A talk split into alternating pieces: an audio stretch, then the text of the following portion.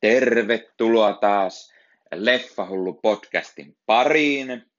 Ja tällä kertaa otetaan tämmöinen hieman ajankohtainen jakso, eli Christopher Nolan elokuvat. Christopher Nolan, mies, joka täytti 50 vuotta hiljattain.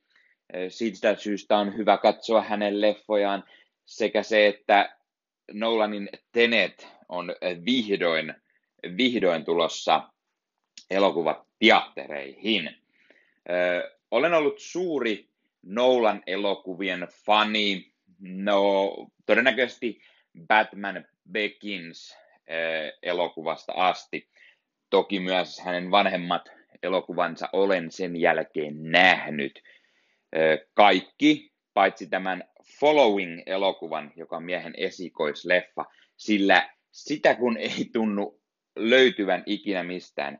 Sitä ei ole suoratoistopalveluista ja sen fyysistäkään julkaisua ei täällä meillä ainakaan minun tietääkseni ole tullut, joten en omista sitä, enkä ole sitä siis nähnyt. Muut Nolanin elokuvat olen nähnyt useampaakin otteeseen osan, ja tietenkin vir- muistin virkistämiseksi katsoin ne nyt uudelleen, jotta niistä voin sitten puhua hieman paremmin ja arvostella.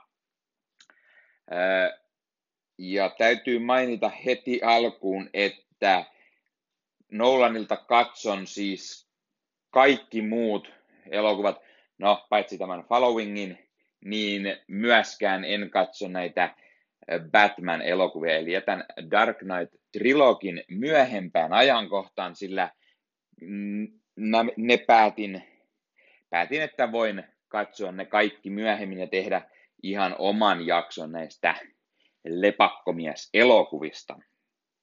No, itse asiaan siis, eli Christopher Nolanin elokuvista olen aina pitänyt, ja ensimmäisenä valitsin Insomnian vuodelta 2002, sillä eh, vaikka olen sen nähnyt parikin kertaa varmaan aiemmin, niin eh, muistikuva ei siitä ole hirveän, hirveän hyvä, joten päätin muistin virkistämiseksi aloittaa siis Insomniasta. Eh, elokuva kertoo tällaisesta kahdesta Los Angelesilaisesta murharyhmän rikosetsivistä, jotka lähetetään johonkin Alaskan pohjoiseen kaupunkiin tutkimaan tämmöistä nuoren teinin murhaa. Ja sitten taustalla vaikuttaa, vaikuttaa se, että näitä poliiseja tutkii sisäinen tutkinta, ja sen lisäksi tämä toinen poliiseista, Will Dormer, jota Al Pacino näyttelee loistavasti, hän kärsii unettomuudesta, eli siitä elokuvan nimi Insomnia, paikoin siitä, että elokuvan Alaskassa ja kesällä, niin eihän siellä edes aurinko koskaan laske ja siellä on aina kirkasta, joten, joten etsivä kärsii unettomuudesta. Sen lisäksi, spoilereita, tämä poliisi pari yhdessä paikallisten poliisien kanssa pääsee, pääsee tämän murhaajan jäljille melko alkuvaiheessa, ja tämä Al Pacinon hahmo sitten vahingossa ampuu parinsa kuoliaaksi. Tätä paria näytteli Martin Donovan. Ja tämä murha, tai tämä murha, tämä tappo häntä sitten vaivaa, ja se, että he olivat joutuneet sisäisen tutkinnan kohteeksi, niin ensimmäisenä tämä Pasinon Dormer epäilee, että häntä syytettäisiin, että hän tahallaan sen tappoi, koska tutkimuksetkin oli näin, ja kaveri olisi meinannut laverella jotakin joten hän päättää peitellä tämän asian ja ajattelee syyttävänsä siitä tätä, teinitytön murhaajaa sitten. No, jonkun ajan kuluttua kuitenkin tämä teinitytön murhaaja paljastuu. Hän on tämmöinen paikallinen rikosromanien kirjailija, jota näyttelee Robin Williams. Ja mainittakoon, että Robin Williams tekee todella hyvää roolityötä. Nämä on niitä harvinaisia elokuvia, joissa Williams nähtiin tuommoisessa vakavammassa draamaroolissa, ja kyllä hän sopi myös draama-elokuviin hienosti. Todella hyvä näyttelijä, joka teki tietenkin ehkä eniten komedioita, mutta on myös tämänkaltaisissa draamarooleissa todella hyvä. Öö, niin tämä Al Pacinon esittämä Dormer siis pääsee tämän kirjailijan jäljille ja saa siis selville, että tämä oli sen tytön murhannut sitten. Ja tämä kirjailija alkaa sitten vainoamaan niin sanotusti tätä etsivää siitä syystä, että ensinnäkin hän tajuaa, että tämä etsivä kärsii unettomuudesta, jota hän on myös aina paikoitellen kärsinyt, mutta myös, myös siitä syystä, että tämä kirjailija tajusi, että tämä etsivä tappoi parinsa ja yrittää nyt peitellä sitä ja vierittää sen tämän kirjailijan niskoille. Eli hyvin tällainen mielenkiintoinen sekä hieman erilainen rikos elokuva, tämmöinen mysteri, trilleri.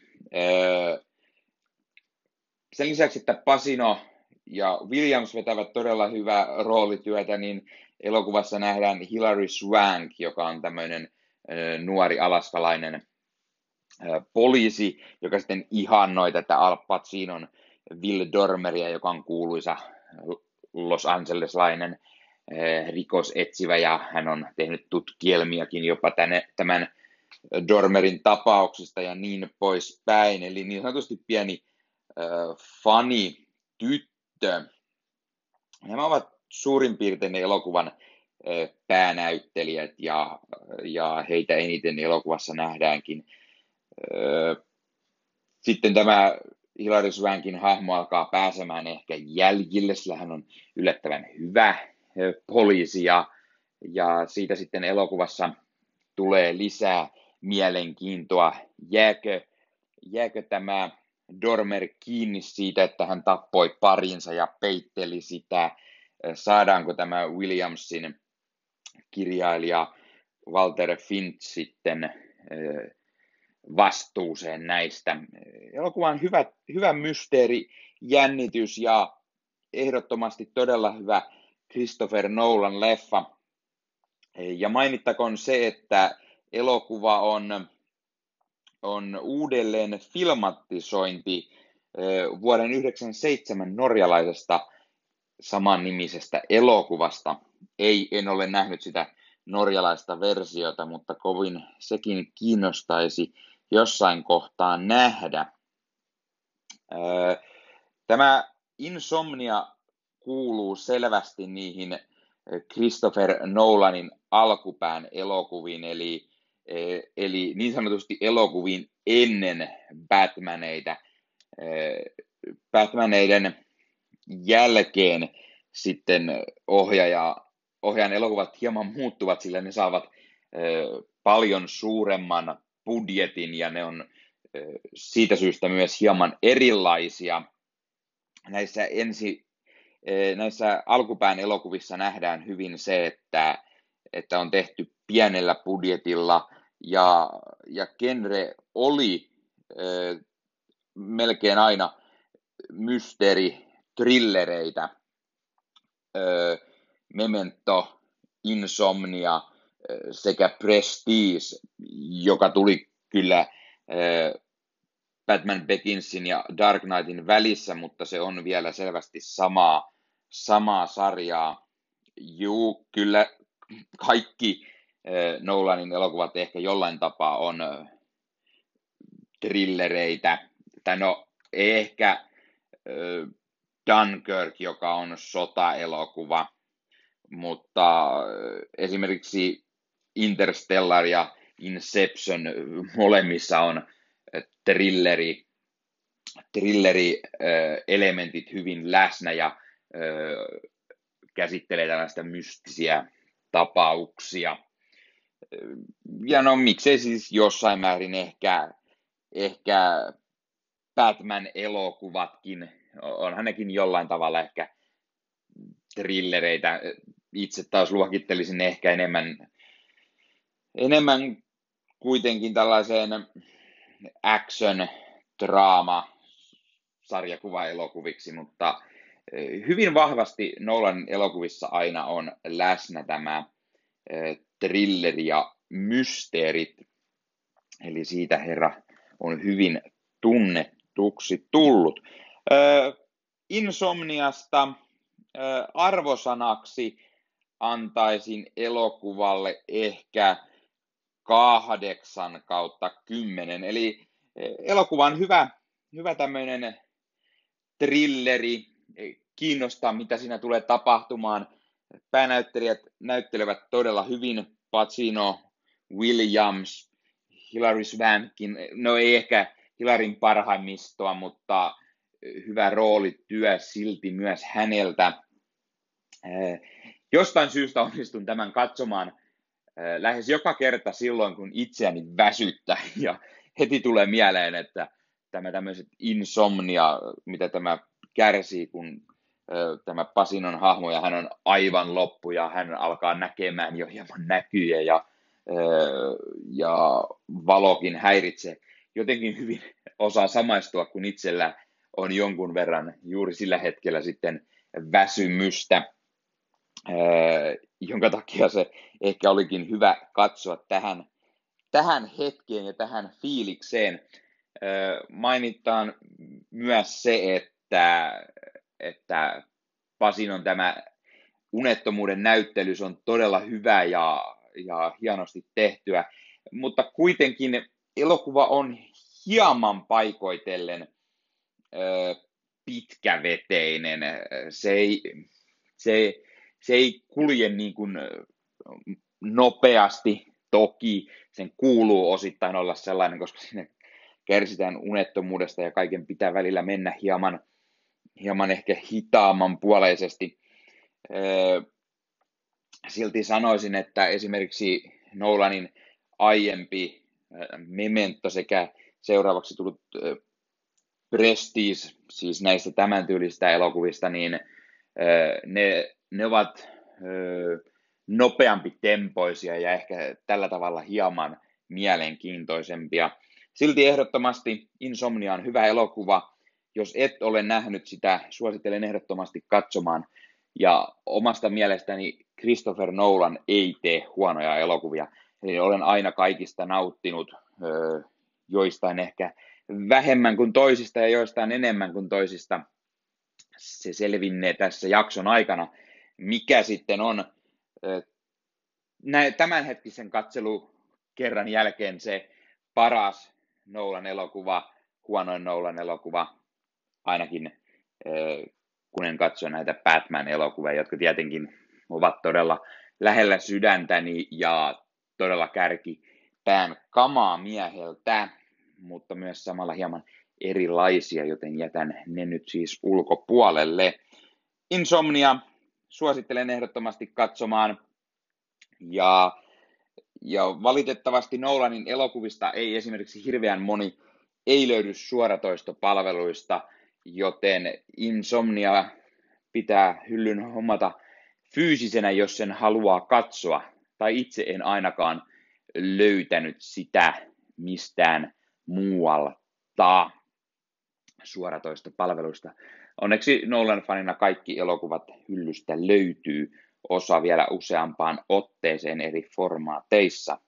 No se siitä. Se oli Insomnia ja seuraavaksi jotain muuta Nolania.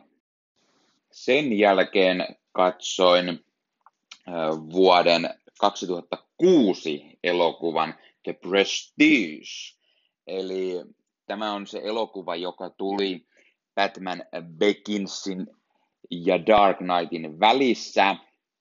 Ja no vaikka äsken sanoin, että tämä kuuluu vielä niihin Nolanin varhaisempiin, ei niin isoihin leffoihin, niin täytyy hieman vetää sanoja takaisin, sillä onhan tämä selvästi tehty isommalla budjetilla kuin nuo aiemmat osat. Nolan sai hyvin paljon suosiota Batman Beginsin jälkeen, sillä se oli todella suosittu elokuva Batmanin alkuvaiheista ja, ja sen jälkeen hän teki tämän elokuvan Prestige. Elokuva kertoo kahdesta taikurista 1800-luvun lopulla ja kun he ensin toimivat yhdessä, mutta sitten tulee eräs tapaturma, jonka seuraamuksena miesten elämät erkaantuvat ja heistä tulee toistensa vihollisia. He yrittävät aina olla parempia taikureita kuin tämä toinen ja tehdä hienompia temppuja sekä selvittää myös toistensa salaisuudet ja tois, toistensa temput. elokuva on todella mielenkiintoinen. Olen aina pitänyt kaiken näköisistä taikureista ja taikaan liittyvistä asioista ja tämä tällainen 1800-luvun lopun taikuri elokuva onkin todella mielenkiintoinen. Se myös näyttää sen puolen, että taijat on yleensä tehty nimenomaan jollain silmänkääntötempulla tai siihen tarvitaan taustalle jonkunlainen laite tekemään tämä suuri illuusio ja sitä tämä elokuva kertoo. Se myös kertoo ennen kaikkea siitä, miten kahdesta miehestä tulee toistensa pahimpia kilpakumppaneita ja vihollisia ja samalla pakkomielteistä. Molemmilla miehillä on pakkomielle toiseen, toisiinsa ja toistensa työhön ja he yrittävät olla koko ajan tois, tois, toinen toistaan parempia joka asiassa. Elokuvan päärooleissa nähdään Christian Bale, joka tietenkin oli Batman, Batman Begins elokuvassa, ja toisena pääosana, toisena taikurina nähdään Hugh Jackman, joka moni varmasti tietää Marvel-leffojen Wolverine, eli tuo uh, X-Men-hahmo. Sen lisäksi elokuvassa nähdään uh, muun muassa Scarlett Johansson, eli Marvel-leffojen Black Widow. Uh, hän on tai, näiden taikureiden tämmöinen assistentti, se niin sanotusti se, miten sitä sanoisin, naisavustaja, joka kiinnittää mieskatsojen huomioita itseensä. Sen lisäksi elokuvassa nähdään muun muassa Rebecca Hall, joka näyttelee tämän Christian Bale-hahmon Alfredin rakkauden kohdetta. Elokuvassa nähdään myös Michael Caine, kuten jo Nolanin aiemmassa Batman Begins-elokuvassa ja kuten joka ainoassa Christopher Nolan elokuvassa Batman Beginsistä eteenpäin, eli Michael Caine on se varsinainen luottonäyttelijä. Dunkirkissa pelkkä pieni äänirooli, mutta kuitenkin jokaisessa Nolanin elokuvassa hän piipahtaa, ja tässä hänellä on hyvin samantyylinen äh, roolihahmo kuin Batmanissa. Hän oli Alfred, tämä Batmanin äh, avustaja. Tässä hän on taikureiden ja ennen kaikkea tämän Hugh Jackmanin hahmon tämmöinen äh, mentori. Hän on se, joka valmistelee ja keksii näitä taikatemppuja tai näitä esityksiä ja hyvin tuollainen oppi-isä, mentori hahmo. Sen lisäksi elokuvassa nähdään myös Andy Serkis, joka on monelle tuttu tietenkin Sormusten herran klonkkuna. Ja tässä hän näyttelee tällaista miespalvelijaa tai tällaista apuria. Hän työskentelee Nikolai Teslalle, eli tuolle maailman kuuluisalle keksijälle, 1800-luvulla. Ja Nikolai Tesla näyttelee itse David Bowie, ja kyllähän kaikki nyt varmasti tietää Bowien, ei välttämättä elokuvista, mutta ainakin musiikkiuran puolelta.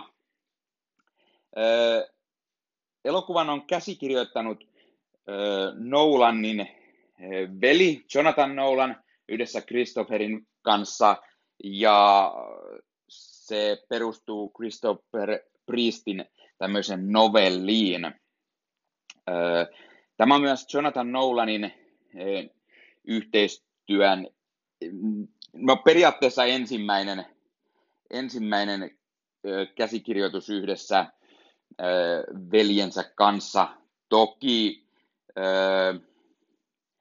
Memento perustuu, perustuu nimenomaan Jonathanin tällaisen lyhyen tarinaan, mutta periaatteessa Christopher käsi kirjoitti sen.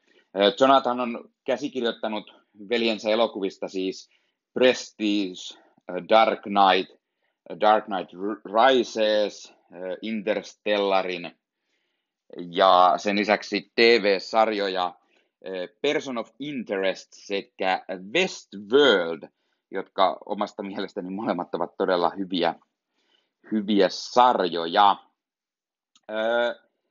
elokuvana Prestige on, se on siis tämmöinen mysteri, trilleri, mutta sen lisäksi se on ennen kaikkea, ennen kaikkea tämmöinen hieman enemmän skifiin suuntautuva kuin nämä Nolanin aiemmat elokuvat, jos ei Batman Beginsia lasketa, eikä sekään niin skifiä ehkä ole. Mutta tässä vaiheessa Nolan lähti enemmän tälle skifi mysteeri trilleri linjamalle, jota sitten seuraa hänen muutkin elokuvansa myöhemmin. Kuten sanottua, elokuvan hyvä kertomus kahdesta tämmöistä illusionistista esiintyjästä, taikurista, jota Christian Bale ja Hugh Jackman loistavasti näyttelevät, ja sen lisäksi Michael Caine tekee todella, todella loistavaa roolityötä. Ja nämä kolme ehdottomasti ovatkin elokuvan kantava voima. Olen aina pitänyt tästä elokuvasta, silti se hieman jossain kohtaa menettää ehkä tehoaan ehkä osittain sen takia, että se on tullut nähty jo niin monta kertaa ja se elokuvan loppuhuipennus, eli Prestige on, se on jo tiedossa, niin se ei anna yhtä valtavaa, valtavaa tehoa enää monenella katsomiskerralla. Arvosanaksi silti antaisin, antaisin kahdeksan kautta kymmenen, eli todella hyvä elokuva ja suosittelen ehdottomasti no, niille, jotka pitävät Christopher Nolan leffoista, jos ei ole tätä nähnyt, tai niille, jotka ovat Christian Bale tai Hugh Jackmanin faneja. Molemmat tekevät todella loistavaa roolityötä. Ja Christian, Christian Bale, vaikka moni ehkä tietävät hänet nimenomaan Batmanina, niin hän on, hän on mahtava muuntautumiskykyinen näyttelijä, joka pystyy, pystyy näyttelemään ties ja mitä hahmoa ja, ja hän oli jo nuoresta pitäen todella loistava näyttelijä. Esimerkiksi Steven Spielbergin Empire of the Sun, Auringon valtakunta, siinä Bale nuorena poikana jo näytti loistavat näyttelijäkykynsä tietenkin unohtamatta se, että tässä elokuvassa on Hugh Jackman, joka osaa jos jonkunlaisia rooleja. Eli hyvä elokuva, en nyt lähde spoilaamaan tässä sen enempää tästä elokuvasta, vaan jätän hieman mysteerejä niillekin, jotka ei tätä elokuvaa ole välttämättä nähnyt. Sillä vaikka tiedän, että on monta Christopher Nolan leffojen fania, niin kaikki eivät ole nähneet, nähneet tätä Prestige-elokuvaa, vaan yleensä on nähty nämä Batman-leffat ja sitten niiden jälkeen tulleet elokuvat. Eli kun, jos fanitus on alkanut siitä, niin jostain syystä tämä on jäänyt ehkä vähemmälle huomiolle. Jos esimerkiksi kiinnostuitte tästä elokuvasta juuri tämän podcastin ansiota, niin tulkaa laittamaan kommentteihin ja kertokaa, mitä mieltä olette tästä, tästä elokuvasta tai tästä podcastista. Ja mainostuksena sen verran, tulkaa liittymään Facebookissa Leffahullut-ryhmään. Se on tämmöinen virallisen epävirallinen Leffahullu podcast-ryhmä, jonne laittelen podcasteja, YouTube-videoitani ja, ja niin poispäin. Sinne voi myös moni tulla laittamaan itse omia leffa- ja sarja-aiheista ja julkaisuja, arvioita, videoita tai mitä nyt ikinä mieleen juolahtaa. Ja se on hyvä sivusta tulla vaikka kommentoimaan, mitä mieltä olette näistä, näistä podcasteista tai, tai tästä elokuvasta tai Nolanin elokuvista ylipäätään. Ja sen lisäksi YouTubessa Vilkino nimimerkillä kanava, laittakaa se tilaukseen. Sieltä löytyy, löytyy yhteisjaksoja podcastin kanssa, mitä olen tehnyt, kokoelmani esittelyvideoita, unboxausta, muita leffahankintoja, leffan ostelureissuvideoita, tai arvioita tai muuta leffa- ja sarja-aiheesta, joten Vilkino-kanava YouTubessa pistäkää tilaukseen. Ja vielä mainittakoon, että Leffahullu podcast löytyy Instagramista leffahullu alaviiva podcast. Laittakaa se seurantaan, sinnekin voi tulla kommentoimaan, mitä mieltä on näistä elokuvista, Nolanin leffoista tai mistä vaan muusta. Tai jos haluatte esimerkiksi ehdottaa jotain aihetta tuleviin podcast-jaksoihin, niin se on hyvä paikka tulla kertomaan niistä. Eli siinä pienet mainostukset ja sen jälkeen jatketaan seuraavaan leffaan. Otetaan tähän väliin uutisia ja huhuja. Eli ensimmäisenä Noulan aiheinen, eli huhun mukaan Nolanin Interstellar-elokuva saisi jatkoa. Se on Warner Brosin viime vuosien tuottoisimpia elokuvia, joilla ei vielä ole jatko-osaa, joten sellainen pitää siis saada ilmeisesti. Toisen huhun mukaan Tron 3-elokuva olisi nyt vihdoin edennyt siihen pisteeseen, että sitä aletaan tekemään. Ja sitä tähdittäisi Jared Leto. Ja edellisen osan pääkaartia koitetaan myös saada takaisin. Eli Jeff Bridges, Gareth Hedlund ja Olivia Wilde saattavat palata, mutta se ei vielä ole varmaa.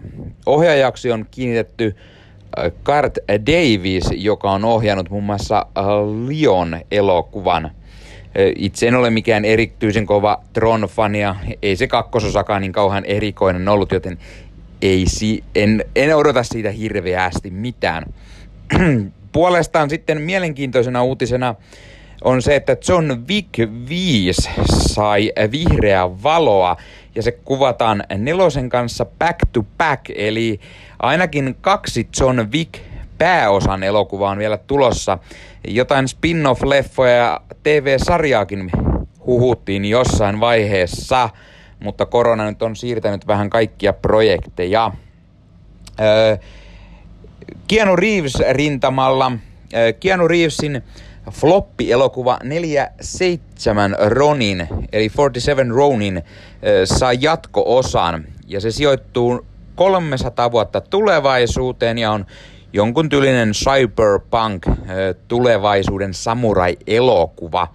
Elokuva ohjaa tämän uuden Mulan-leffan ohjaaja Ron Juan, mutta Keanu Reeves ei todennäköisesti ole palaamassa rooliinsa. Sitten kaikille Super American Pie-leffojen faneille elokuvasarja saa yhdeksännen osan.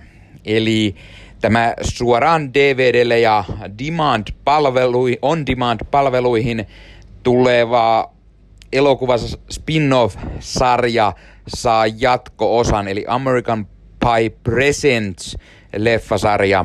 Öö, uusin osa on American Pie Presents Girls Rules, eli pääosassa nähdään siis tällä kertaa tytöt, jotka koheltavat tuttuun American Pie-tyyliin.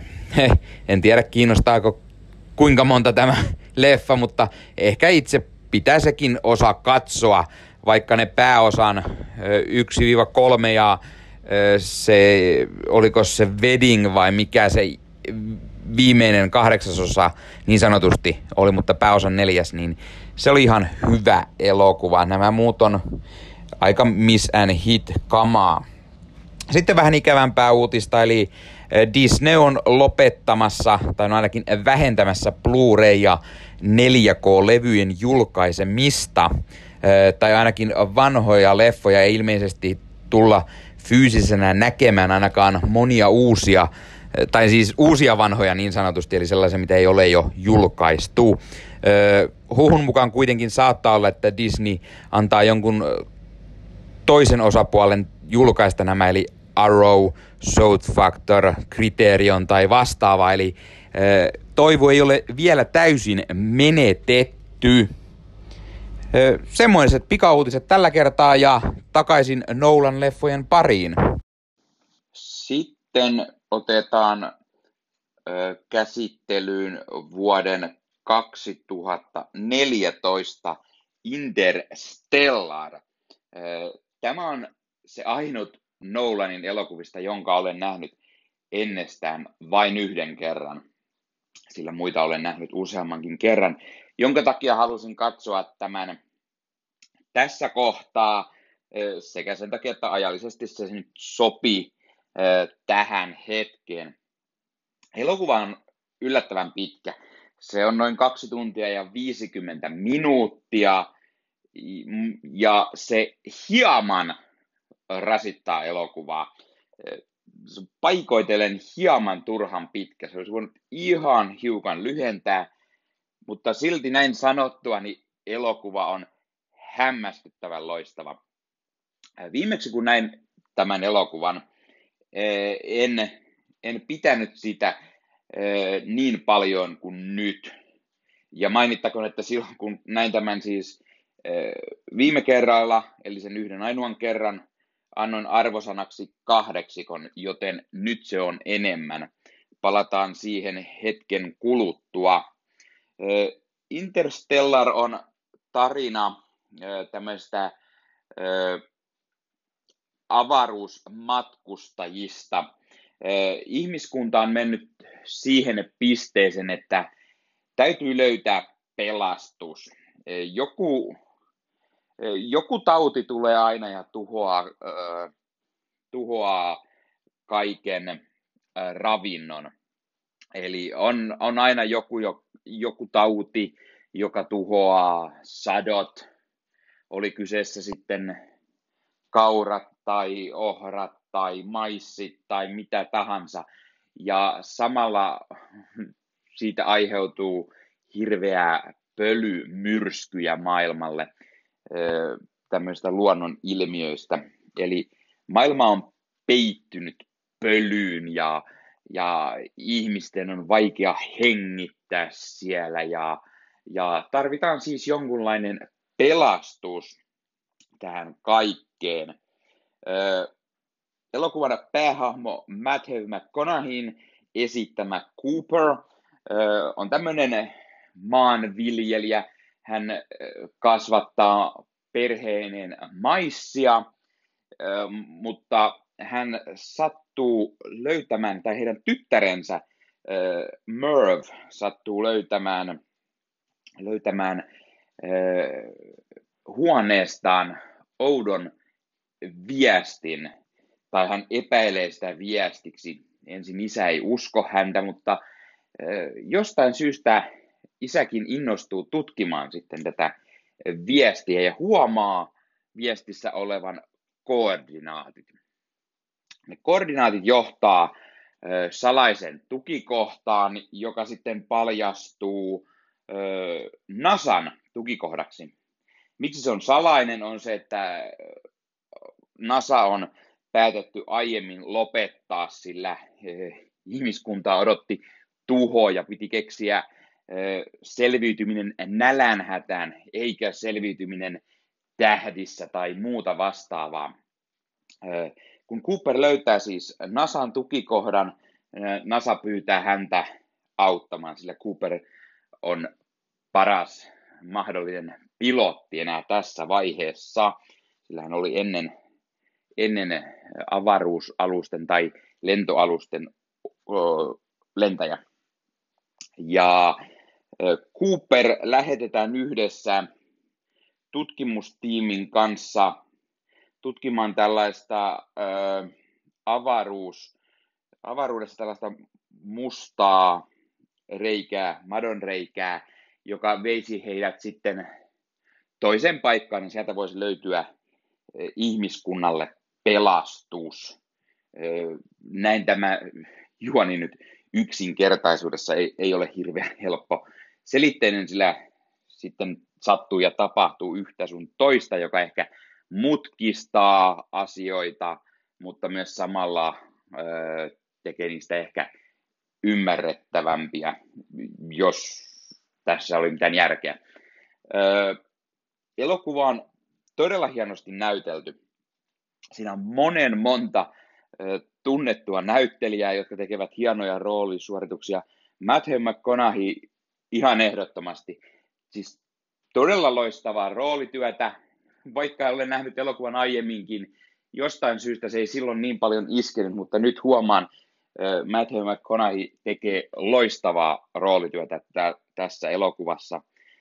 Elokuvan muissa rooleissa nähdään muun muassa Anne Hathaway, joka näyttelee Brandia, joka, joka sitten lähtee McConaugheyn hahmon kanssa tänne, tänne matkalle.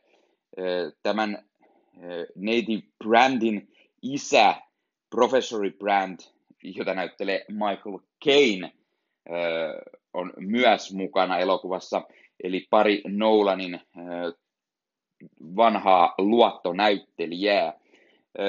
Sen lisäksi elokuvassa nähdään Jessica Chastain, joka, joka näyttelee Murphyä.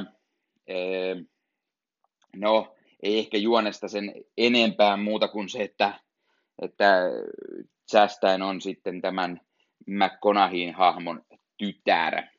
Eli ajalla myös on suuri vaikutus tässä elokuvassa. sen lisäksi elokuvassa nähdään John Lithgow, joka, joka on näiden lasten pappa, eli siis Murphyn ja sitten Cooperin toisen la- lapsen Tomin pappa. Eli ilmeisesti ei kuitenkaan ollut siis tämän Cooperin isä, vaan hänen ex-vaimonsa, kuolleen vaimonsa isä. Tomia puolestaan näyttelee Timote Chalamet, joka on monelle tuttu varmasti erinäköisistä rooleista tässä viime vuosien aikana. Netflixin The King tai Lady Bird nyt ensimmäisenä tulee äkkiseltään mieleen, jotka joku on saattanut nähdä. Itse en ole vielä niitä elokuvia kumpaakaan nähnyt. Sen lisäksi elokuvassa nähdään, nähdään Wes Bentley ja, ja Casey Affleck ja onpa mukana jopa Matt Damon, Ellen Burstyn eh, ja niin poispäin. Eli isoja tunnettuja nimiä elokuvasta löytyy. Mainittakoon se, että tämä Matt Damonin hahmo,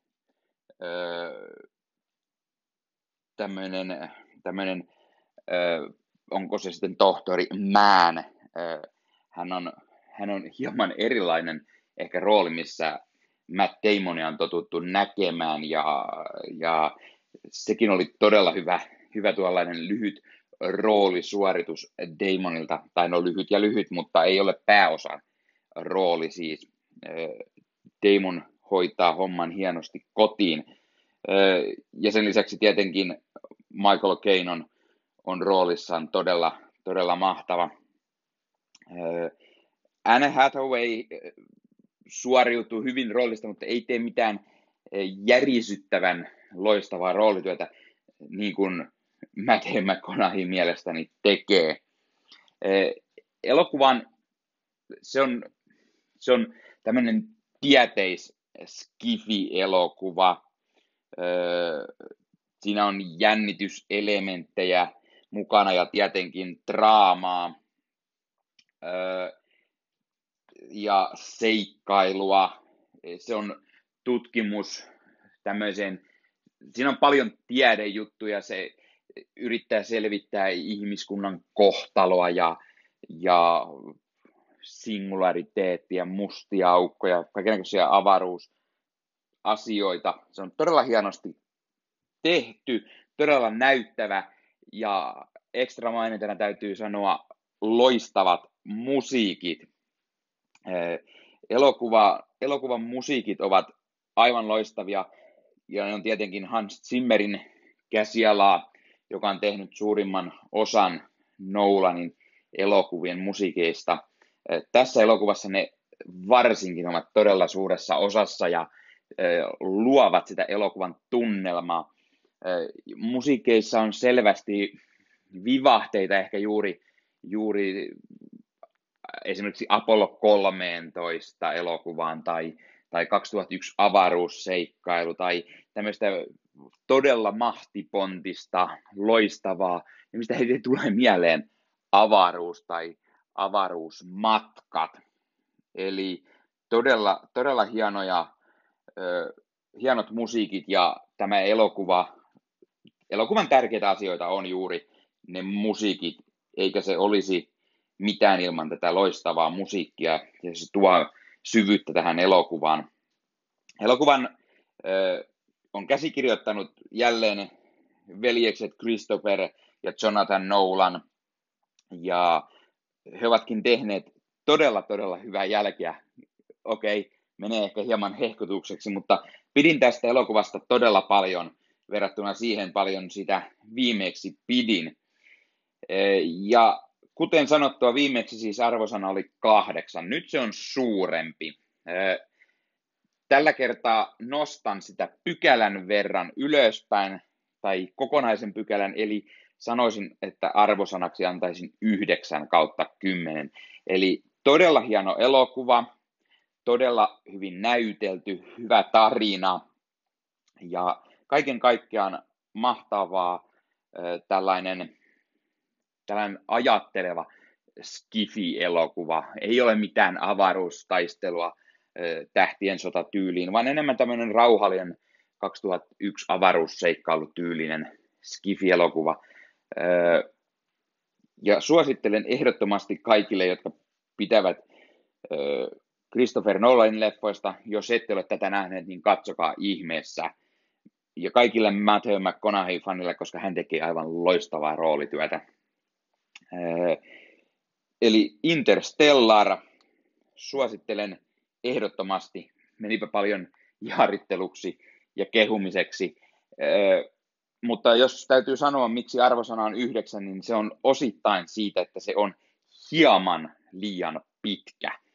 Ja nyt kun katsoin elokuvan loppuun pitkästä aikaa, tai siis loppuun, kun katsoin elokuvan kokonaisuudessaan, en ole nähnyt sitä pitkään pitkään aikaan, niin ymmärrän hyvin sen, mikä juuri kävin uutiset ja huhut osiossa läpi, eli Interstellar saattaa saada jatkoa, ja se jatkoosa sijoittuisi sitten aivan suoraan siitä, mihin tämä elokuva loppuu, koska kyllä se elokuva jättää tarinan sellaisen kohtaan, että jatko-osa on mahdollinen, mutta ei välttämätön, jonka takia en täysin ole varma, haluaisinko nähdä tälle elokuvalle jatkoosan vai en. Se on täydellinen tällaisenaan, mutta silti se jättää haluamaan ehkä myös lisää.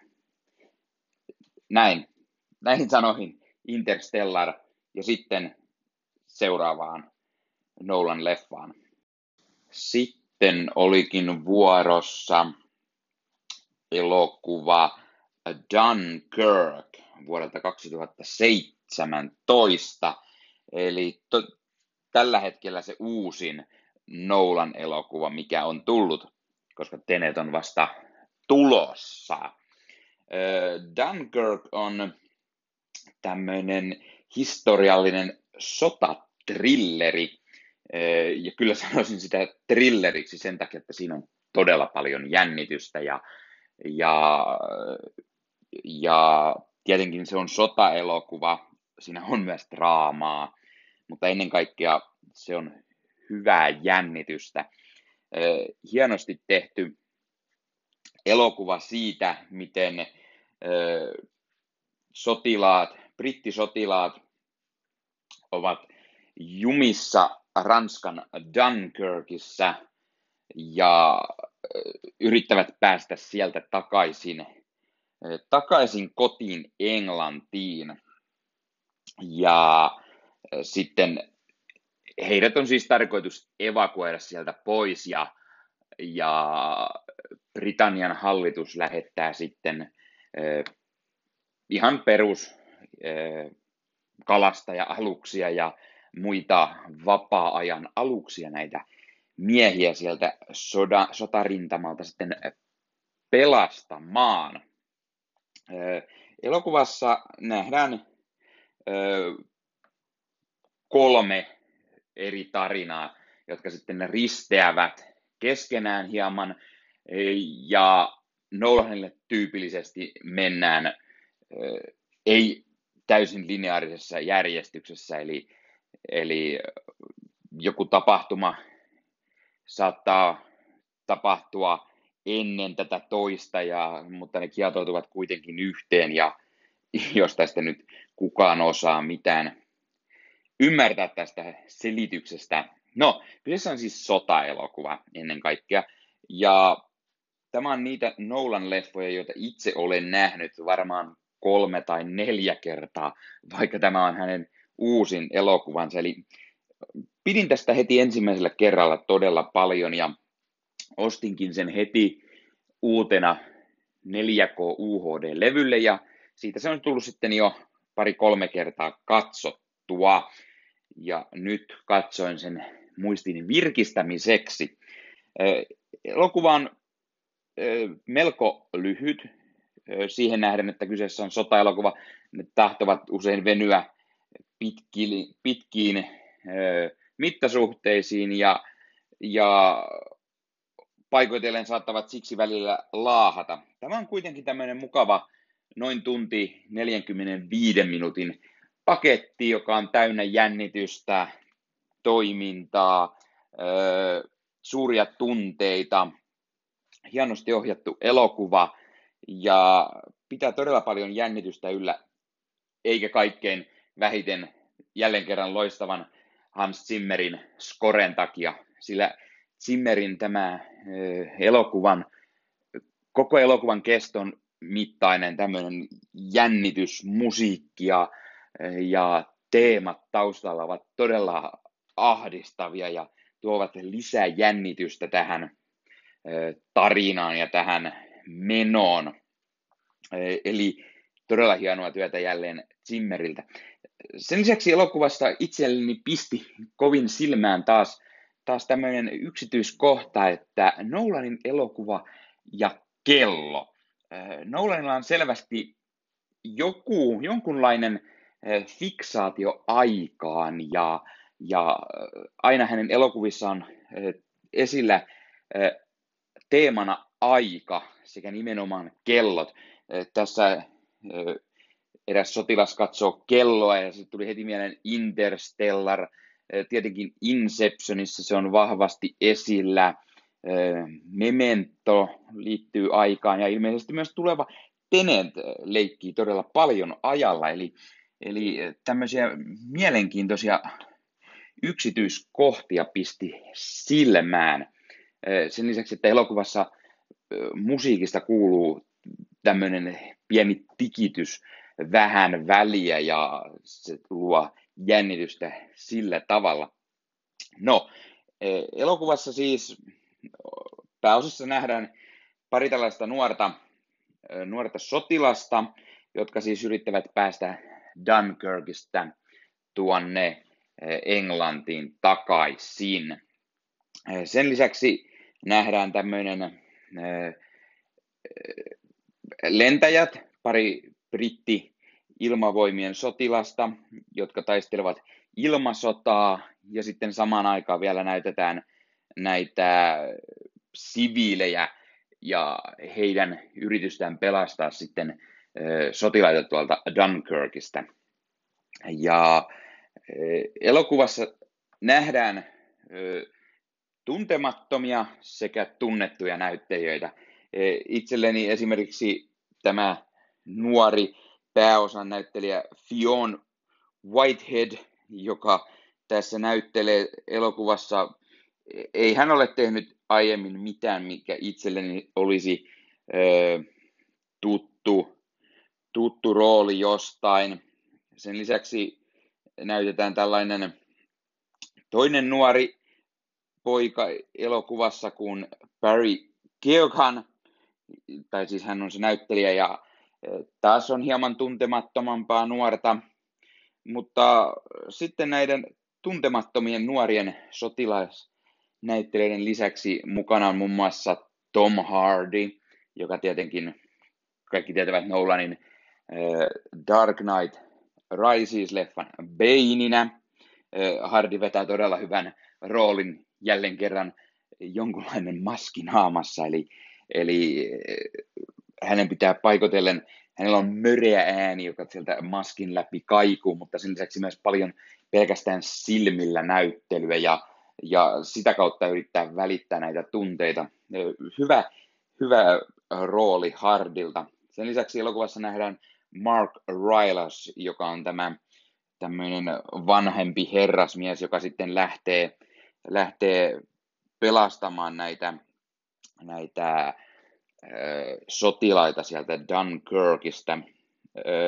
Mark Railas on siitä mielenkiintoinen näyttelijä, että hän on melko vanhalla iällä lyönyt vasta enemmän läpi. Hän on hän näytellyt hieman 80- ja 90-luvulla, mutta vasta 2000-luvun, tai oikeastaan 2010-luvulla Rylance teki näitä tunnetumpia rooleja, kuten, kuten tämä Steven Spielbergin Vakojen silta tai Isokiltti jätti sekä Ready Player One, eli paljon Spielbergia. Ja sitten sen lisäksi on tämä Nolanin Dunkirk näistä isommista mainitakseni. Sen lisäksi elokuvassa nähdään, nähdään esimerkiksi No, kenet Pranahan, Pranahan tekee, tekee hyvän tämmöisen roolityön tällaisena äh, britti äh, upseerina. Ihan hyvä rooli. Äh, sen lisäksi James Darcy nähdään tällaisena jonkunlaisena brittiupseerina. Äh, James Darcy monelle ehkä ei niin tuttu nimi, mutta itse muistan hänet tästä Marvelin Agent Carter-sarjasta, jossa hän näytteli Jarvisia. Sen lisäksi lisää tuttuja näitä, näitä Nolan naamoja, eli Killian Murphy, joka Nolanin Dark Knight-trilogissa näytteli variksen pelättiä, tekee myös hyvän roolin tällaisena jonkunlaisena sotilaalla, joka yrittää sitten päästä niin sanotusti karkuun tuolta rintamalta, mutta joutuu sinne vähän niin kuin vastein tahtoaan uudelleen. Sen lisäksi nähdään nuori Harry Styles, jonka moni ehkä tietävät, tietävät hänen musiikkiurastaan, sillä mieshän on tunnetusti muusikko, itse en, itse en hänen, hänen musiikistaan tiedä, mutta ilmeisesti tässä One Direction bändissä hän sitten on ollut, ollut mukana, myös näytellyt hieman. Ja onpa meillä pienen pienessä roolissa jälleen kerran tämä, tämä Nolan, Nolan vakinaama Michael Caine. Kane tällä kertaa vain pienen pienessä ääniroolissa. Elokuvan on käsikirjoittanut Christopher Nolan ja sen lisäksi hän toimii siis ohjaajana.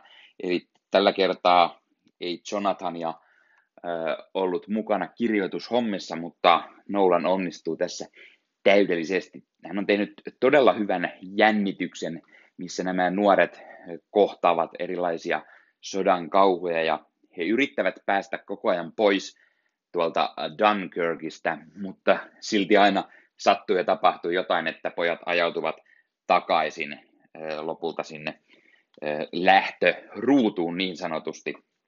Ja tämä on siitä tarina, että pääsevätkö he koskaan sieltä sitten pois. Samalla nämä siviilit yrittävät heitä tulla pelastamaan ja yrittävät ihan perus pienellä veneellä tulla sinne ja koittaa sitten väistellä saksalaisia hävittäjiä ja mahdollisia sukellusveneitä. Ja sitten tosiaan oli se Tom Hardin näyttelemä lentäjä, joka sitten ilmasotaa käy samaan aikaan.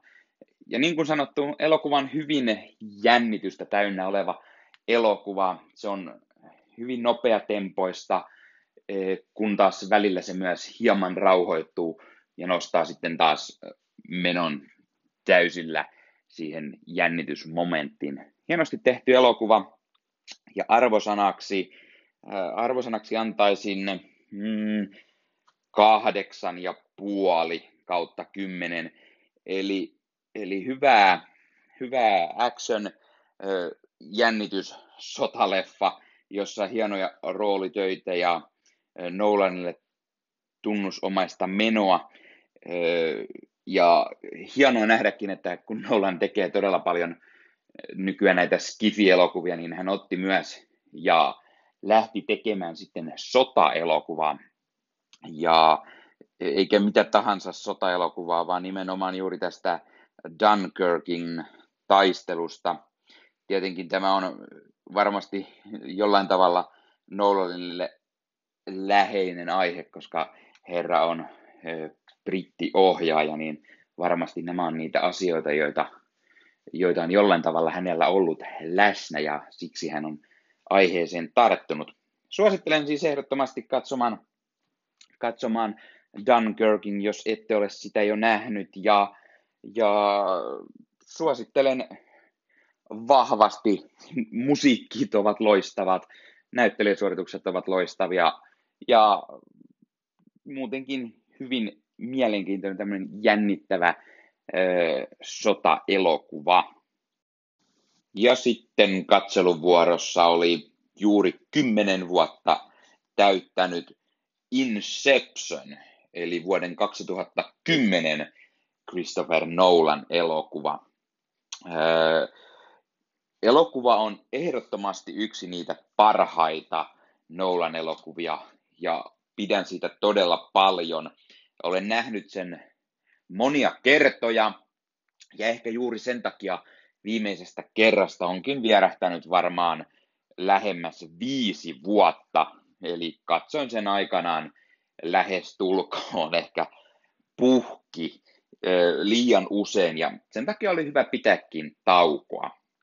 Nyt kuitenkin tätä jaksoa varten katsoin tämän vihdoin uudelleen ja onhan se edelleen todella, todella loistava elokuva.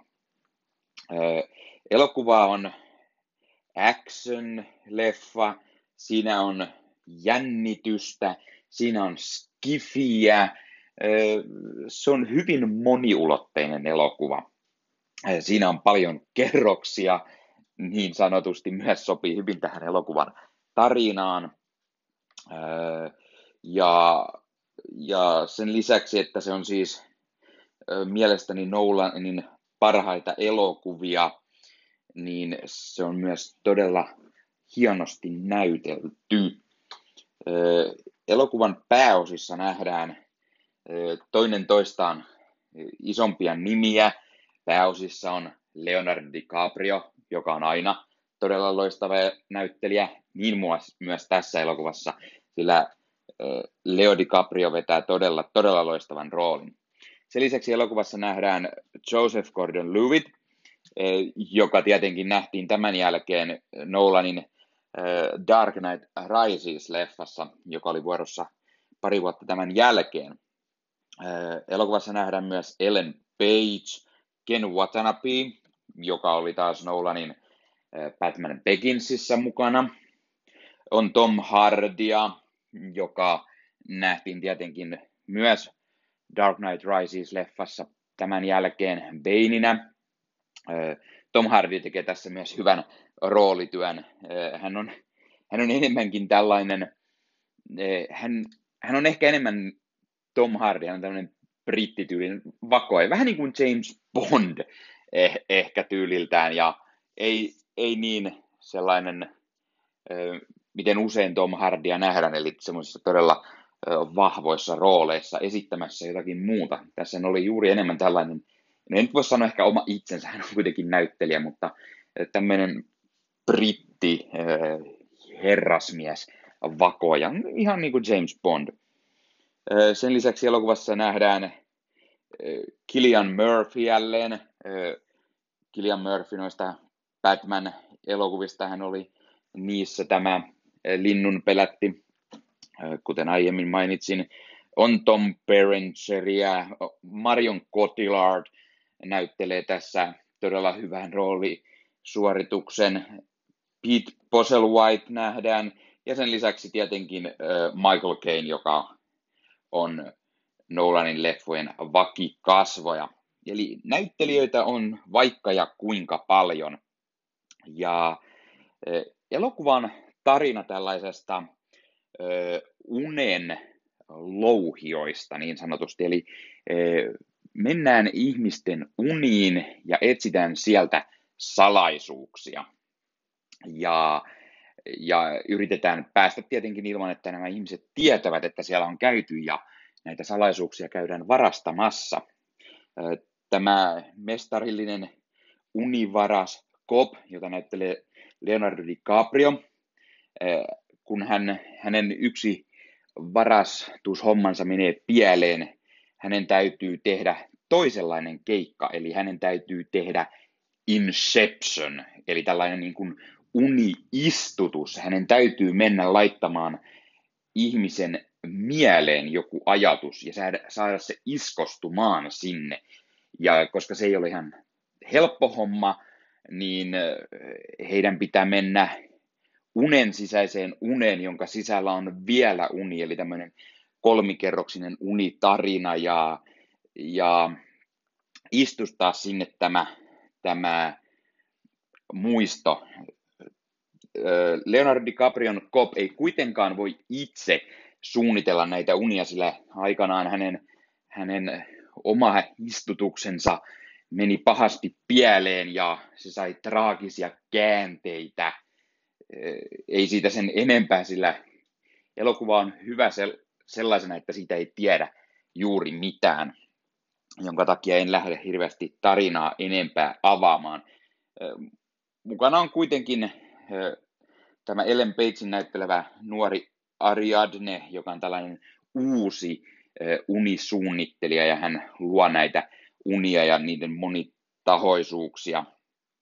Sen lisäksi, että elokuvassa on siis paljon toimintaa, vähän skifi-elementtejä ja jännitystä, on se silti myös draamaa ja tämä, tämä Kopin, Kopin entinen elämä kautta hänen nykyinen elämänsä, kun ne ovat kietoutuneena yhteen, se antaa semmoisen jännityselementin, siinä on surullisuutta, monitahoisuutta ja, ja koska kyseessä on tällainen Nolan tyylinen hauska mysteerielokuva, eli, eli on tätä uni, unessa leikkimistä, niin suurin kysymys tietenkin on, että voiko ihminen erottaa, mikä on unta ja mikä on totta. Ja se aiheuttaa tässä hyvin paljon ö, mielenkiintoisia ongelmia niin sanotusti, ja päähahmoilla on välillä vaikeaa tietenkin tietää, mikä on unta ja mikä on totta. Omasta mielestäni Inception on Nolanin ehdottomasti parhaimmistoa, ja koska kuten sanoin aiemmin, niin en halua, en halua lähteä tarinaa kertomaan enempää, jos et ole sitä nähnyt. Ja, ja, jos, ja jos et ole nähnyt, niin esimerkiksi Inception pyöri juuri elokuvissa, sillä siellä oli kymmenenvuotis näytös, ainakin kesän aikana. En ole varma, näyttääkö Finkino vielä joitain näytöksiä Inceptionista, mutta se voi kokea siis valkokankalta, jos et ole vielä sitä nähnyt. Ja tietenkin, koska se on 10 vuotta vanha elokuva, niin se löytyy DVDllä, Blu-raylla, 4Kna, miten vain. Ja löytyypä elokuva myös Netflixistä, ellei aivan väärin muista, joten sen voi sieltäkin käydä katsomassa. Arvosana. No niin, eli kuten sanottua, mielestäni parhaimmistoa Nolan elokuvista. Ja näistä, mitä juuri katsoin, eli lähes kaikki jo vielä on jäljellä, jos ei Batmaneita lasketa, niin Memento ja tämä Following, siis mitä en ole nähnyt tämä ensimmäinen leffa, mutta Inception kuuluu siis parhaimmiston, ja jos Interstellar oli mielestäni yhdeksikön leffa, niin Inception on vielä parempi. Inception on lähes täyden kympin leffa, mutta koska, koska en tiedä voiko mikään olla niin täydellinen, että olisi se täyden kympin elokuva, niin, niin mietin kovin, että pystyykö elokuvalle antamaan arvosanaksi vain yhdeksän ja puoli kautta kymmenen. Mutta kuten sanottua, olen aina pitänyt tästä elokuvasta todella paljon. Se on hyvi, hyvä tarina, hienosti näyteltyä, on toimintaa, skifiä, jännitystä ja niin poispäin, niin arvosanaksi annan sen täydet kymmenen. Eli tämä on 10 kautta 10 elokuva ja ehdottomasti suosittelen kaikille, jotka eivät ole nähneet tätä elokuvaa. Ja niille, jotka ovat tämän nähneet, niin katsokaa se vaikka uudelleen, sillä se on todella loistava leffa. Nolanin parhaimmistoa. Äh, Leonardo DiCaprio tekee todella hienoa roolityötä, äh, niin kuin Marion Cotillard. Tom Hardy on hieno tämmöisenä James Bond-tyylisenä vakojana.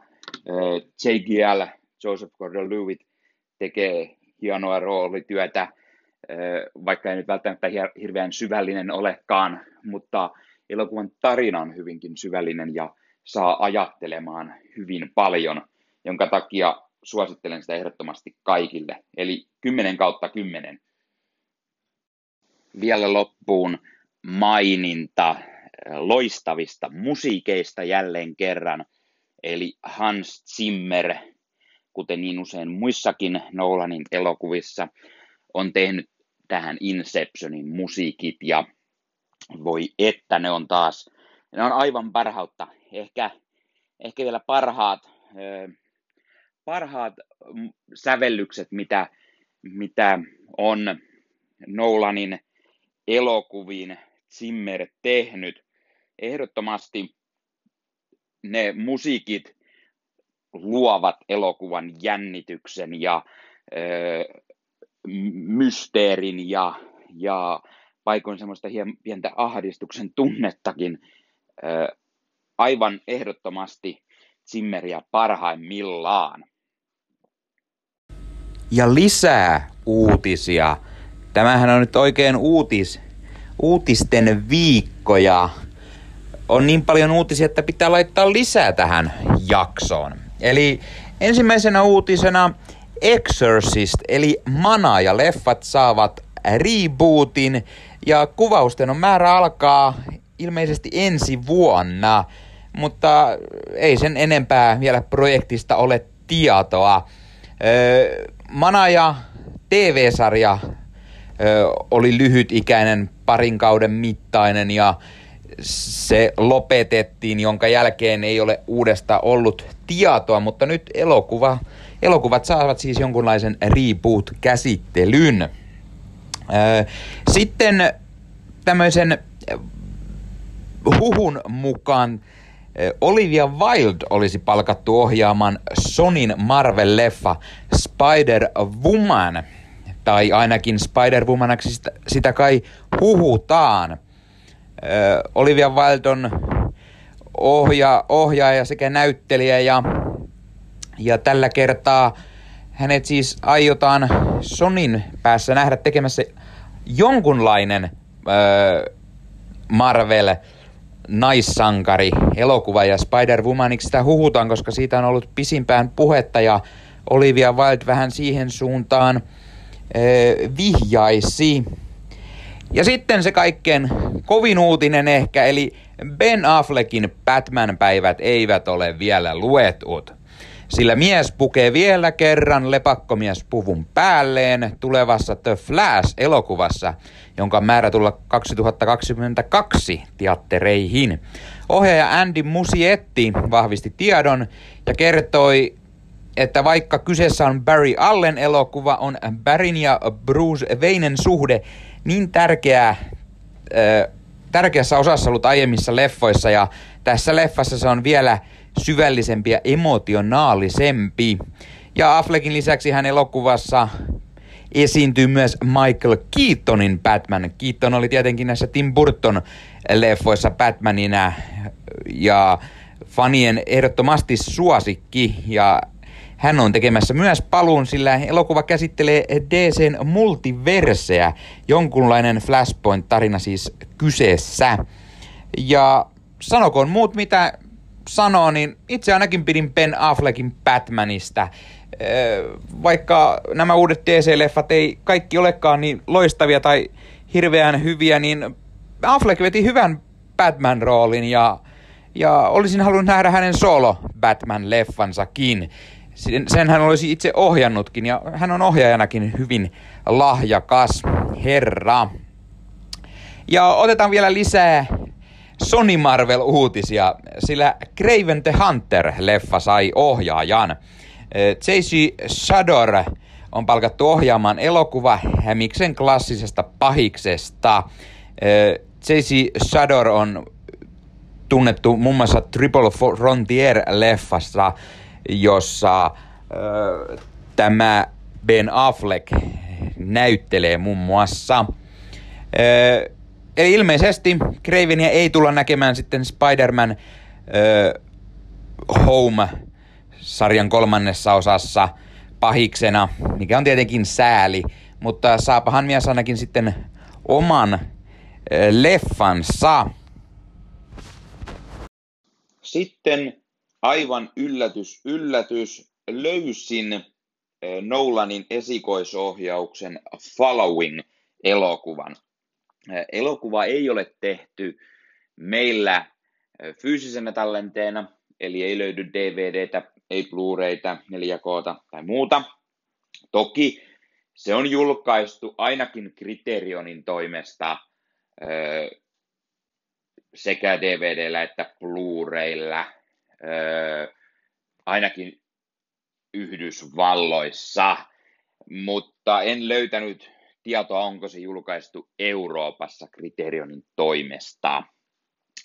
Ja koska minulla ei ole laitteita katsoa ö, eri alueiden elokuvia, niin sitä minulla ei löydy, eikä minulla ole myöskään, ö, eikä minulla myöskään ole kyseistä elokuvaa siis. Ö, Elokuva ei myöskään löytynyt mistään suoratoistopalvelusta. Toki en nyt sen oikeastaan odottanut löytyvänkään. Ei ollut Netflixissä, HBOlla, Amazon Primeissa, Viaplayssa tai muuallakaan. Mutta sitten kun asiaa googlettelin ja katsoin löytyisikö jostain jotain julkaisua elokuvasta, niin yllätys, yllätys, törmäsin YouTubessa sitten sitten followingiin. Eli joku oli lisännyt koko elokuvan YouTubeen ja sieltä sen sitten kävin katsomassa. Elokuva on siis tällainen hyvin pienen budjetin elokuva. Se on myös hyvin lyhyt. Se on tunti yhdeksän minuuttia. Siinä ei ole pääosissa mitään tunnettuja näyttelijöitä. Tai no, siinä on pienessä sivuroolissa Nolanin setä John Nolan, joka muun muassa on Nolanin muissa leffoissa pyörähtänyt sekä tuossa Person of Interest-sarjassa, näin ainakin missä itse hänet muistan. Elokuvan päärooleissa siis nähdään Jeremy Theobald, Alex Haave, Lucy Russell ja sitten tämä John Nolan. Ja Christopher Nolan on itse ohjannut, käsikirjoittanut sekä kuvannut tämän elokuvan ja oikeastaan kaiken muunkin, sillä tämä on tämmöinen hyvin pienen budjetin esikoisohjaus, vähän niin kuin, vähän niin kuin kotivideo tai tämmöinen nuoren opiskelijapojan elokuva. Elokuva oli siis vuodelta 1998, jolloin Nolan siis aloitteli elokuvauransa. Kyseessä on jälleen tämmöinen mysteeri-trilleri, hieman rikos, rikosaihetta. Elokuvassa on tämmöinen nuori kirjailija, joka seuraa täysin tuntemattomia ihmisiä Lontoossa. Ja sitten yhtäkkiä hän tapaa tällaisen nuoren varkaan, joka sitten ottaa tämän kirjailijan suojiensa, siipiensä alle ja opettaa tästä kirjailijasta sitten murtovarkaan. Ja siinä sitten elokuvan pääpiirteissään on Nolanille hyvin tyypillisesti elokuva ei kulje täysin lineaarisesti, vaan hyppii hieman ajassa, näytetään tulevaa ja mennyttä hieman sekaisin. Ja lisämainintana elokuva on mustavalkoinen.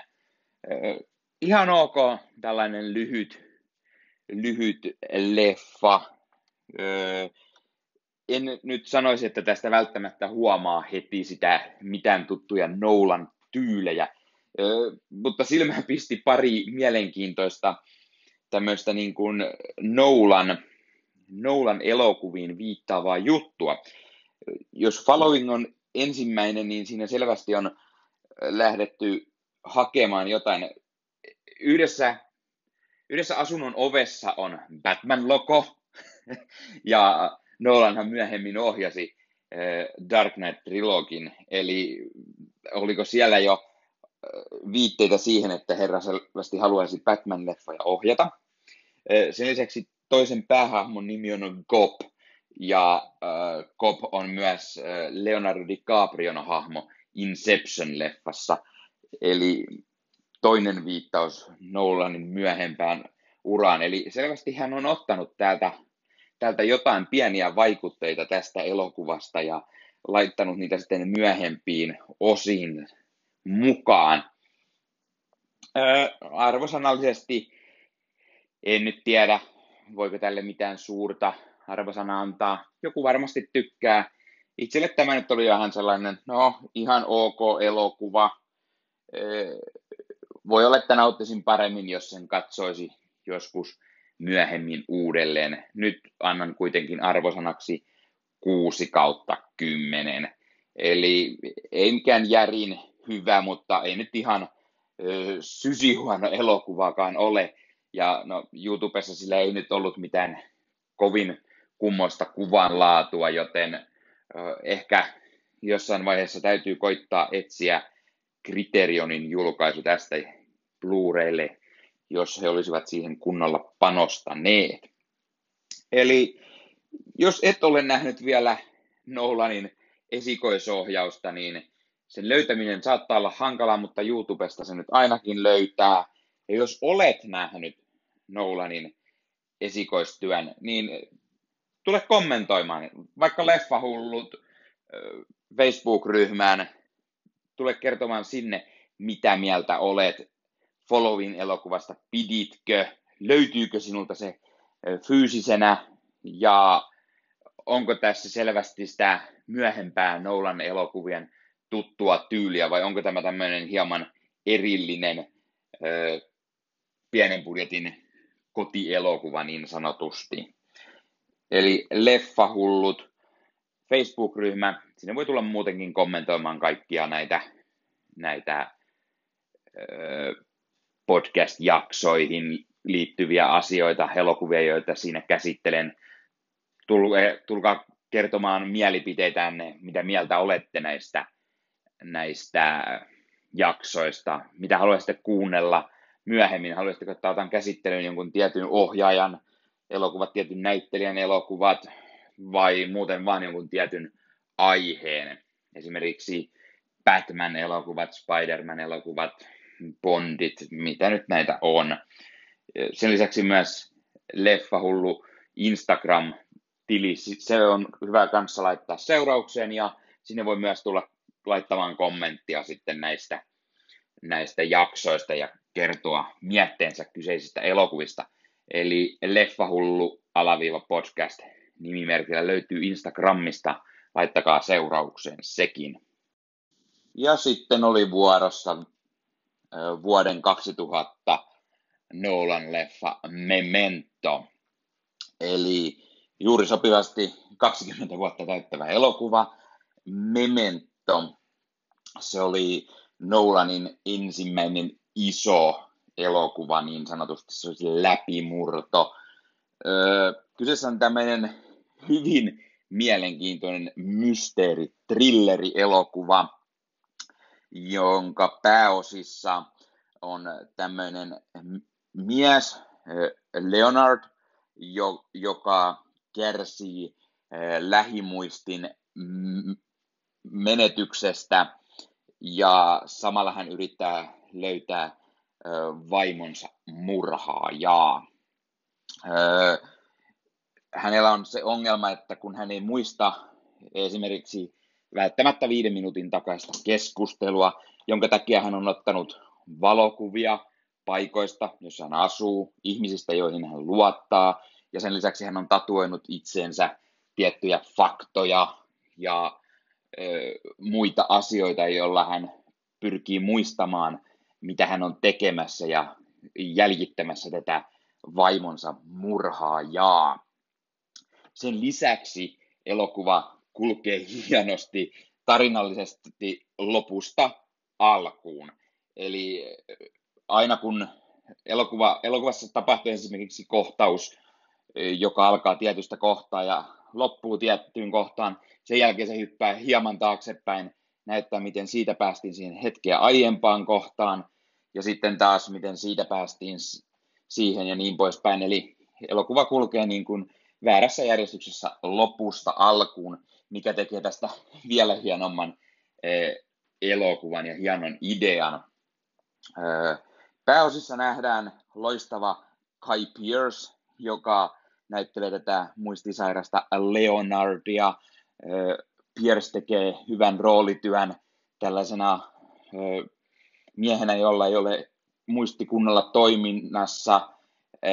Samalla tämä Leonard on vähän niin kuin jonkunlainen yksityisetsivä, eli tämä on sillä tavalla myös tarina, vähän niin kuin vanha kunnon joku 50-luvun tämmöinen dekkari, yksityisetsivä tarina sillä poikkeuksella, että päähahmo kärsii siis muistimenetyksestä ja se, että hän ei oikeasti ole yksityisetsivä, vaan hän oli ennen joku muu, mutta hän nyt vain tutkii tätä vaimonsa murhaa. Sen lisäksi elokuvassa nähdään muun muassa Carrie Moss, Joe Pantoliano sekä Mark Boone Jr. Ja onpa elokuvassa myös muun muassa Jorja Fox, moni tuntee hänet varmasti CSI-sarjoista, Steven Topolski sekä Callum Kate Renier. Näistä Karianne Mossilla ja Joe Pantolianolla on isoimmat roolit Kai Pearson lisäksi. Pantoliano on tämmöinen Teddy, joka on hieman hämärä kaveri, joka kuitenkin auttaa aina tätä Leonardia ja niin poispäin, mutta voiko Leonard hänen luottaa vai onko tämä muulla tavalla hämärä, hämärä hahmo. Elokuva on siitä hieno myös, että kun katsot sen ensimmäistä kertaa, e, niin loppu yllättää. Se on niitä elokuvia, joiden lopputvisti on huikea ja sitä ei osannut arvata millään tavalla. Ja sitten kun olet katsonut tämän elokuvan muutamia kertoja, kuten itse, niin se ei aivan yhtä loistava voi enää olla, koska sen loppuratkaisun tietää, jonka takia se ei aivan nouse uusilla katsomiskerroilla siihen samaan loistokkuuteensa. Siitä huolimatta tämä on ehdottomasti Nolanin parhaimmista, no okei, okay, Nolanin huonoimmista on kutakuinkin kasin luokkaa, pois lukien ehkä se following, mutta jos tämä kuuluu taas parhaaseen, no sanotaan, että kun tätä on nyt katsonut muutaman kerran tämän leffan, niin se ei enää ehkä sytytä samalla lailla kuin ensimmäisellä katselukerralla, joten arvosanaksi annan kahdeksan ja puoli kautta kymmenen. Eli selvästi sitä parempaa Nolania, siinä on hyvää, hyvää jännitystä, hyvää mysteeriä ja loppuratkaisu varmasti yllättää. Öö, elokuvan on käsikirjoittanut itse Christopher Nolan, niin kuin monet muutkin leffansa, ja se perustuu hänen veljensä Jonathan Nolanin öö, lyhyt tarinaan Memento Mori. Öö, mitä muuta elokuvasta sanoisin? No, en tiedä tarviiko sitä muuta sanoa, etten voi paljasta niille, jotka eivät ole tätä nähnyt, sillä tämä on niitä elokuvia, joita ei todellakaan halua spoilata keneltäkään. Koska elokuva tosiaan on nyt se 20 vuotta vanha, niin sekin saattaa saada jonkunlaisen öö, uuden leffateatterirundin, aivan kuten Inception, joka täytti 10 vuotta juuri sai, koska elokuviin nyt ei hirveästi näitä uusia leffoja tule. Noin. Siinä oli siis käsitelty nyt kaikki Nolanin elokuvat ö, vuoden 1998 Following-leffasta aina muutaman vuoden takaiseen Dunkirk-elokuvaan. Pois lukien siis Batmanit, koska niistä voin tehdä oman jakson, niistä on paljon, paljon, paljon sanottavaa suurena Batman-fanina ja niiden elokuvien fanina. Ja koska tämä nyt on jo hieman pitkäksi venynyt kästi jakso. Sen lisäksi täytyy mainita, että ensi viikolla menen katsomaan Tenetin heti ensiltapäivänä ja siitä tulee sitten oma jaksonsa. Eli lisää Nolania tiedossa kaikille niille, jotka Nolan leffoista tykkää ja haluaa podcastissa kuulla mielipiteeni Tenetistä. Ö, Tenet on myös sellainen elokuva varmasti Nolanilta, että sitä ei halua hirveästi spoilata, joten, joten teen podcast-jakson, jossa alussa koitan puhua spoilaamatta elokuvaa ja sitten loppupuolessa spoilaan ehkä tarinaa hieman enemmänkin, jonka takia se on turvallista kuunnella ainakin al- alkuosa niille, jotka eivät ole välttämättä heti elokuvaa kerinnyt katsomaan. Ja loppuosa sitten niille, jotka sen jo heti ehtisi katsomaan. Noin. Eli kuten sanottu, Nolanin elokuvista pidän todella paljon ja suosikeikseni osoittautui nyt uusinta katselukerroilla jotkut monenattakin kertaa, niin ehdottomasti Inception ja Interstellar, molemmat siellä ysin, kympin arvosanan hujakoilla. Ja jos nyt huonoin pitää sanoa, niin kyllä se sitten on se following, mitä olen vuosi odottanut, että se näkee, mutta ei se niin loistava enää ollut. Sen lisäksi, sen lisäksi näistä muista, niin Insomnia ja Prestige ehkä ovat siellä alempana, mutta molemmat kuitenkin siellä kahdeksikon, kahdeksikon arvosanassa, joten ei, ei siis huonoja elokuvia missään tapauksessa.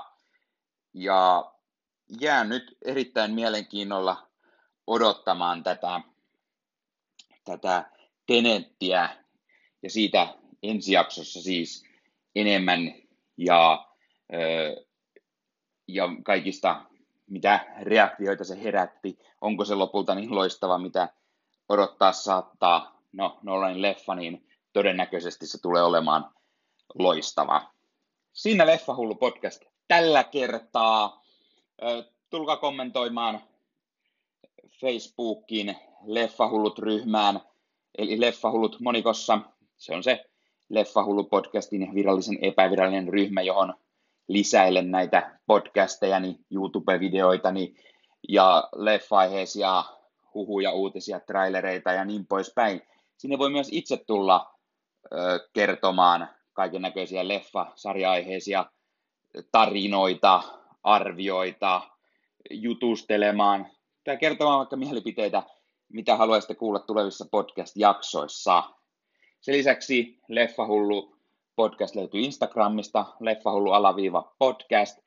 Laittakaa se seurantaan, siellä myös samoja asioita ja sinne voi tulla kommentoimaan ja kertomaan mietteitä jaksossa kuuluista elokuvista tai podcastista ylipäätään.